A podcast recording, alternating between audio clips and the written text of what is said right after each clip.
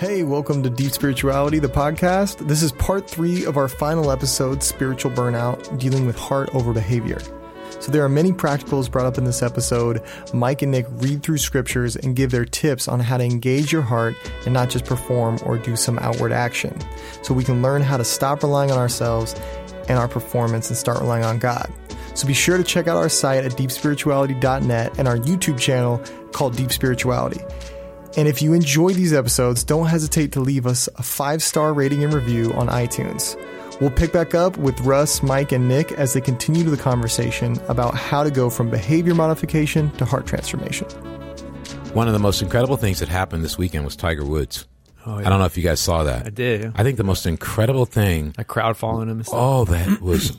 I mean, that got my my eyes a little misty. Yeah.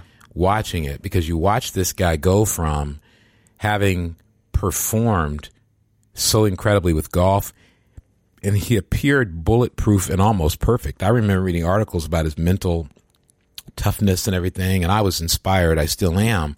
And then when his life kind of began to get in a little trouble, which let's face it, all of us get our lives in trouble. So me, I'm a lot less judgmental about people's failings. I just go, uh, yep, that's the struggle of being a human being, and you don't want to you don't want to make huge mistakes, but you more than likely will. And uh, but to watch what I what I saw was to watch the redemption story to a degree, and the thing that really got me is when he said, "Yeah, my kids have only associated golf with pain for me." Wow. And when I when I heard that, I was like, "Wow!" And this is the first time they've associated it with victory. And to me, I think that the pain of being a Christian a lot is feeling like every day you're failing. and um, I, I know I've spent time feeling like I'm failing in my relationship with God, failing in my marriage, failing to be the father I need to be for my kids. When I was younger, failing in school, trying to figure out what I was going to do, failing at career, and just generally failing spiritually to live up to what other people think I ought to be. And that can get really depressing. And so one of the things I would encourage all of us to do is we're going to give you some tips about what you can do. And the cool thing about these tips is Mike and Nick have not seen them yet. and so they're going to have to look at the tip and figure out what they think about it on the fly. Deep spontaneity. That's what I'm saying. and uh, and it's going to be fun. We decided to do it that way. And so the first tip will go to Nick. And there it is, Nick. You got to tell you got to tell us what it is, and you got to explain it. Let me read the scripture. Well, yeah. Okay, Matthew, Matthew, deep, deep spirituality. no reading of scriptures allowed. Matthew 15, 6 through 9 says, They're not to honor their father or mother with it. Thus you nullify the word of God for the sake of your tradition. You hypocrites. Isaiah was right when he prophesied about you. These people honor me with their lips, but their hearts are far from me. They worship me in vain. Their teachings are merely human rules. Uh, and the heading is God wants intimacy. How close are you to God? Um, the thing that I think of here is it's easy to say I love God. It's easy to say um, Jesus is Lord and all these types of religious phrases. But what really matters is are you actually living by God's word? Are you actually doing what it says? Not just saying I love God, but are you actually doing the things that love God? We talked in other episodes about being honest and vulnerable. Uh, one quick tip would be uh, be completely honest with God about everything you really feel sadness, loneliness, anger, bitterness, confusion, and actually express that in words to God. Go out and pray, go in your room, shut the door, get on your knees, go on a walk in a quiet neighborhood, and tell God what you're really feeling, what you're really thinking. If you're frustrated, say that. If you need to yell, yell. What hel- uh, being honest, being intimacy with God is is starts with being completely 100% vulnerable about what's really going on. Awesome. Got him. Mike. Oh boy. All right. Tip number two God loves you. Do you understand God? Psalm 32, verse 8, it says, I will instruct you and teach you in the way you should go. I will counsel you with my loving eye on you. Do not be like the horse or the mule, which have no understanding, but must be controlled by bit and bridle, or they will not come to you. Uh, you know, I can relate a lot to you know, I'm I'm I'm a stubborn person by nature. Anyone who knows me uh, knows that, and uh, sometimes it takes probably way too much effort just to encourage or influence me to do just one thing differently, right? So, uh, I mean, my tip for you uh, would be to look for one thing in a day that God's trying to teach you uh, through your circumstances. So, typically, when I look at the world, I look at uh, things that are happening in my life. I look at there's people I want to blame or get angry towards for something that I don't like, uh, or there's something in myself that I get very frustrated by, or an inadequacy. But I, I don't often look and go, okay, is there something in here that God wants me to learn from, to see, and He's trying to to help me to think differently or help me to act differently. And and uh, th- these tips are a little humbling because it's uh, working on a, a, an article online in about marriage, and I'm realizing I'm like, man, I hope my wife doesn't read this because I'm not doing any of these, and so so it's a little intimidating being on a on a spiritual themed podcast because uh, maybe I'm just trying to say it as a disclaimer, so don't feel like any of these tips like we, we're totally killing. But uh, I, I do feel like when I have done this has gone well. So my tip is if Right. you look, what has God uh, been doing, or, or what can I learn from the situation that maybe God's trying to help me think a different way or see something uh, differently than the way I'm viewing it right now. Nick. God loves your heart. What is your focus? In 1 Samuel 16, 7, it says, But the Lord said to Samuel, Don't look at how handsome Eliab is or how tall he is, because I have not chosen him. God does not see the same way people see. People look at the outside of a person, but the Lord looks at the heart. What really matters uh, from the scripture is not what we do. It doesn't matter if you failed a bunch of times, like we talked about earlier, um, in school, in relationships, how much sin you even have right now. It's how close you want to be to God. It's uh, it's how much uh, you're willing to uh, change, and God knows what's really on the inside. So I would, my tip for for you here would be. Um, forget about whatever's gone on the outside. Be honest about it for sure.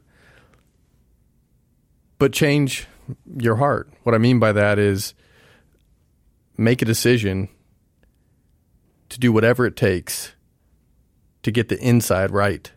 And that means uh, the tip, I guess, would say get two friends who try to be spiritual, talk to them, and ask for help. Be like, hey, how do I change what's on the inside? I'm Hey, can I ask a quick question Sure. on this one since you're giving us insight? Sure. Is it possible that people need to relax about what's going on on the outside and just not worry so much about the outside and focus on the inside? So it isn't so much that they even need to be all worked up about, oh, I got to do all this work on my heart, but maybe they need to relax and go, you know what? In my heart, I love my wife. I love my kids. I'm doing my best. So I don't need to worry about how it looks on the outside. Is that possible? Yeah, that's that's definitely possible. And I think if you if you focus on I'm going to keep striving to love my wife, Yeah. all the outside of stuff will take care of itself. When Bang. It, when it says look, right? So you can only look at one place at once. So just change where you're looking. I, I like that. Boom. Boom. Mike. All right. Uh, God wants to change your heart. Are you modifying your behavior? That's not what it says. Huh? At the top. God Says- wants. Oh, I'm sorry. God wants your heart. Sheesh. Uh, are you almost blew the lightning round?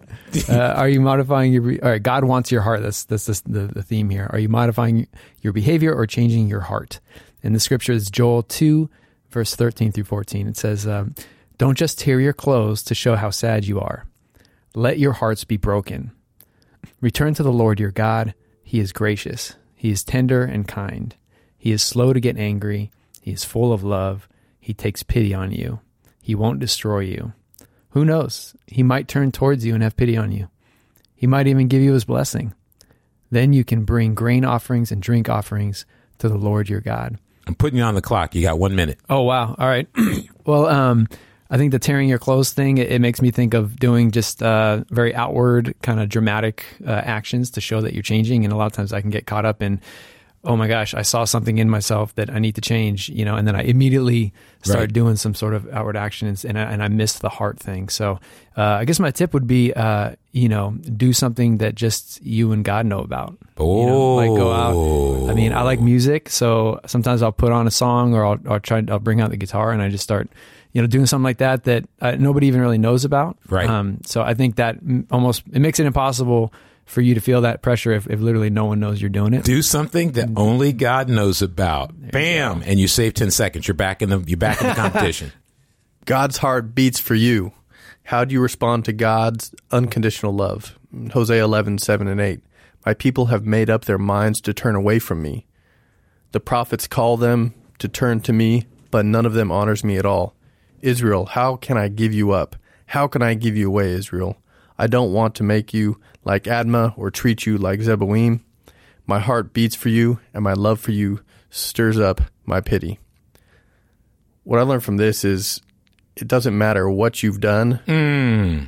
that God, even if it hurts God, He's like, I, I, I can't help but love you. Bam. I can't help but want you back. Zip. So the the tip here would would be like stop beating yourself up.